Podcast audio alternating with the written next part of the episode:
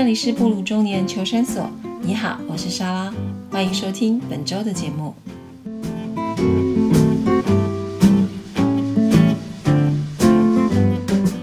大家好，我是莎拉，这里是布鲁中年求生所的第二集。今天要和大家分享我在疗愈写作上面的经验。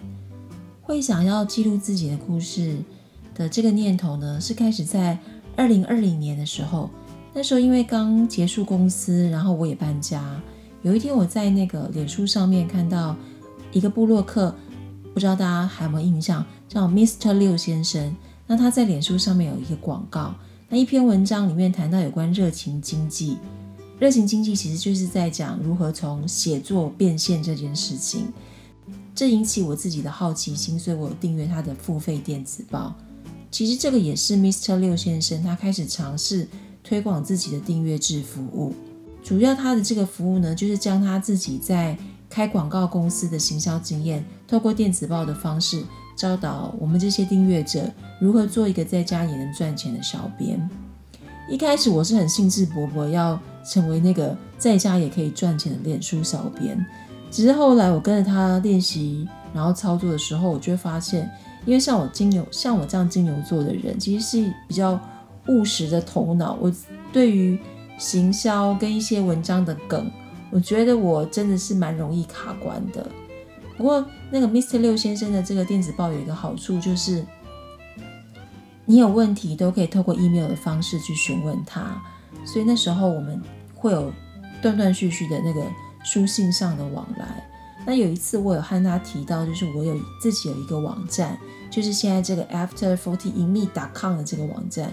那网站主要就是写一些自己在中年心境上面的一些分享，然后那时候老师他也回复我，就是很简单，他说你主题非常的那个受众清楚，就是中年乳蛇。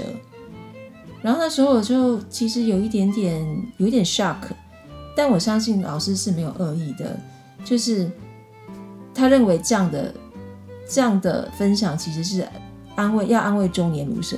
因为一开始其实我都没有想过“中年乳蛇”这四个字，我顶多可能美其名就是就是失败者而已。然后那时候我才想说啊，原来我已经是别人眼中的中年乳蛇了。然后心里面那个刺痛的感觉就是隐隐存在。然后我就开始想说，对，如果以世俗大众定义的成功是薪水高、工作好、另一半要俊男美女、孩子要聪慧乖巧、有房有车无负债。那我真的是蛮失败的，的确符合大家眼中的卤蛇标准，而且更糟的是，我还是一个不折不扣的中年卤蛇。可是我明明就很认真、很努力呀，我怎么会努力、努力、努力，然后就成了一条卤蛇？这是我想到的第一个问题。然后第二个问题是：OK，我已经是一条卤蛇了，那我就不努力了吗？我就可以？从此对这个世界失望，然后就什么事情都不干吗？好像也不行。我可能这辈子成功的机会很小，可是我一直第想到的一个问题就是：那如果我没有办法给我的女儿财富的话，那我还能给她什么？作为一个妈妈，我还能给她的一个礼物到底是什么？我后来想说，OK，那就是我自己的人生故事。我想要告诉他，就是你的妈妈虽然一生充满了很多挫折跟失败，但是她真的非常努力，努力的想要生活。然后纵然我每天睁开眼睛都感到忧伤，但我从来没有想要放弃自己的人生。也就是从那个时间点开始，我就想说，OK，那我要开始记录我自己的故事。然后开始记录的时候，我就发现，我不断的这样子写。不断的这样子反复去回想我自己的童年回忆，我开始想说，哎，我好像越来越认识自己，认识这个以前好像不太认识的莎拉。然后不断的反复过程中，我就开始啊，我可以接受嘞。也许这个人真的没有那么好，没有那么完美，然后不是以前我想要成为的样子，但是现在我可以接受了。那这个就是我在写作。当中，我觉得得到了一个疗愈自己的一个一个过程。所以，如果收听节目的你，你自己心里有一些过不去的关卡，或者是一些你觉得对你很重要的事情，或者是一些你不理解的人生中不理解的一些困难，我都鼓励你可以透过书写的方式去把它记录下来。第一次一定当然不可能不会有什么结果，但你反复的在做的那个过程当中，你我相信在你心里面一一定会有一点感动、感触。那接下来我就要分享我在我自己的人生故事中的第一篇文章。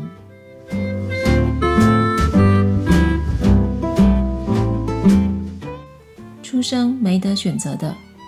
如果一个人在转世投胎前，老天爷一一列出上辈子你做了哪些好事或坏事，并且事先告知投胎后会因为做善事基因的，所以变成一个好运的人。或者因为业障太深、罪孽太重，这辈子注定得倒霉一世。老天爷都提供第二种选项，可以不要成为人类。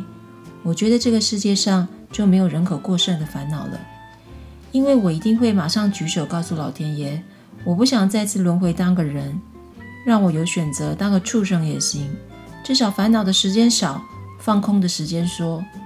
如果还能让人类填饱肚子，至少对这个世界。有点用处。民国六十六年，我以迅雷不及掩耳的速度出生了。在我来到这个世界之前，家里已经有了四个小孩，我是第五个家庭成员。在那个传统观念根深蒂固、希望有男嗣传宗接代的年代，我的出生就是全先生希望再拼一个男生的结果。嗯，在这边先讲，全先生其实就是指我的父亲。虽然在我的前面的前面已经有一个哥哥，全先生为了继续生个弟弟给哥哥作伴，才让我和小姐姐有机会来到人世间走这一遭。世事总是无法尽如人意，母亲后来接连生下小姐姐和我，可以想见全先生有多么失望。如果真要问我的内心想法，我也很想老实跟全先生说：如果不是你如此坚持，我还真不希望来到世上受折磨啊。心里觉得全先生对我的出生是失望的，也许是因为高敏感族，所以从小的时候就有这种感受。直到长大后，这样的感觉也没有消失，反而更加明显了。在国小的时候，有一次店里的裁缝师傅问：“你的生日是什么时候啊？”我兴奋地告诉师傅是几月几号。师傅翻着墙上的月历，发现了被撕掉的痕迹。他狐疑地看着全先生，老板。月历上怎么没有小女儿的生日啊？全先生大笑，没有那一天啊！说完，全先生和师傅两个人相视大笑，在旁边的我憋着嘴忍着不哭。师傅怕我伤心，赶忙拿出一支黑笔，在日历画上我的生日。我当然知道全先生和师傅只是拿我开开玩笑，所以我不能表现得很小家子气。可是，一直在我心里没说出口的，一年一次的生日。对七八岁的小女孩来说何其重要！就算是无心的玩笑，对原本再过几天就能开心过生日的我来说，心里还是挡不住有了酸酸的味道。我也不喜欢自己的名字，并不是因为这个名字很普通，没有办法从琼瑶小说男主角嘴里有着撕心裂肺、怒吼般的诗情画意，而是对全先生一直以来介绍我名字的说法始终感到介怀。小时候和母亲那边的亲戚往来很频繁，全先生很喜欢让母亲准备一大桌菜招呼客人，大家一边吃饭一边闲话家常。因为家里的小孩多，亲戚老是记不住我们的名字。这个时候，全先生很喜欢拿我当题材开讲。只见全先生在餐桌上眼光扫过一圈后，指着我对大家说：“他的名字最简单啦，因为一直想生男生生不出来。”生到他就决定不再生了，所以他的名字最后一个字“停”，意思就是停止，stop，够了，别再生了的意思，是不是够简单明了？语毕，同桌的人哄堂大笑，唯一觉得很难笑的人应该只有我吧。全先生和母亲闲聊起关于我的话题，从来不会在意我是不是刚好在旁边。有一次，他们开始争执起我的出生时间到底是下午还是晚上。全先生说。那天晚上，母亲觉得肚子开始阵痛，赶紧叫全先生骑摩托车载她到诊所去。到了诊所门口，全先生让母亲先下车，结果他才刚停好车走进诊所，护士小姐兴冲冲地跑来告诉全先生，孩子已经出生了。母亲记忆中的版本显然跟全先生有所落差。母亲不以为然地反驳：“那天明明还是下午，因为我出生的速度实在太快了。”母亲心想，既然煮晚餐的时间还来得及，便赶紧要护士小姐帮忙收拾一下，顺便把我清理干净。所以，才刚出生不到几个小时的我，就跟母亲先赶回店里准备师傅的晚餐了。全先生和母亲在我的出生时间上始终没有一个定论，所以结婚后，我真的跑到户政事务所去查询自己的出生证明。毕竟我是从母亲肚子里出生的。所以上面登载的时间的确比较接近母亲的记忆。其实关于出生时间，真的一点也不重要。我猜想，全先生也只是感叹：出生那么快，又那么顺利，手脚也利落，为什么就不是一个男孩呢？这些都是在我国小时候一再重复发生的事情。所以虽然渺小，虽然久远，但记忆却始终鲜明。当时的我，就算心里有不舒服或者受伤的感觉，我都还是尽可能乐观的催眠自己。这些不过是大人们喜欢和我开玩笑的关系。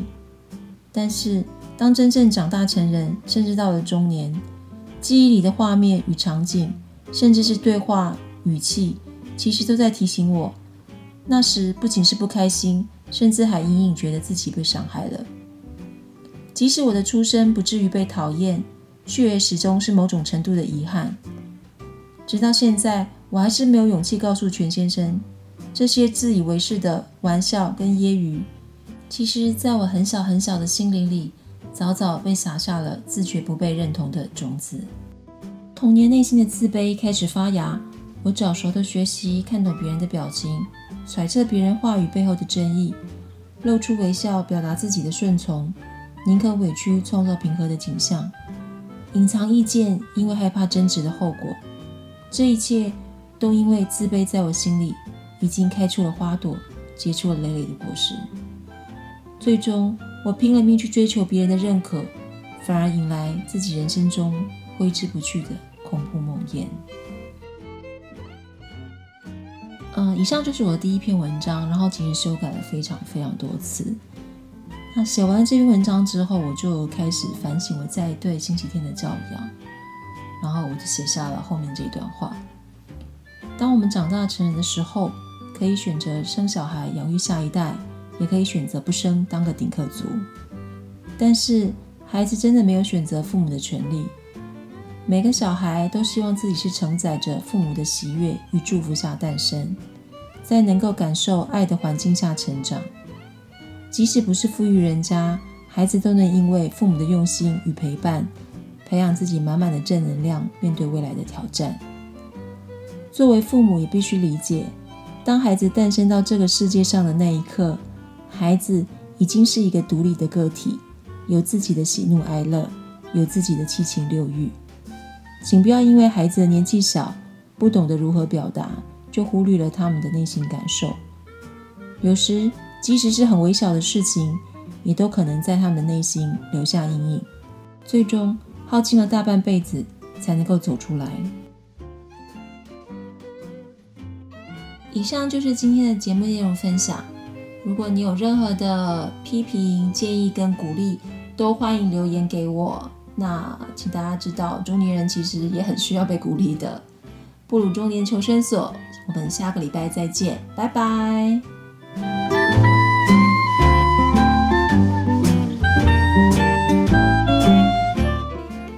这期节目就到这里结束喽，谢谢大家的收听。布鲁中年求生所每周五定期更新，欢迎大家订阅我的节目，也要记得给我评分哦。有空记得到我的网站 afterfortyinme.com 逛一逛。我们下周五 podcast 再见喽，拜拜。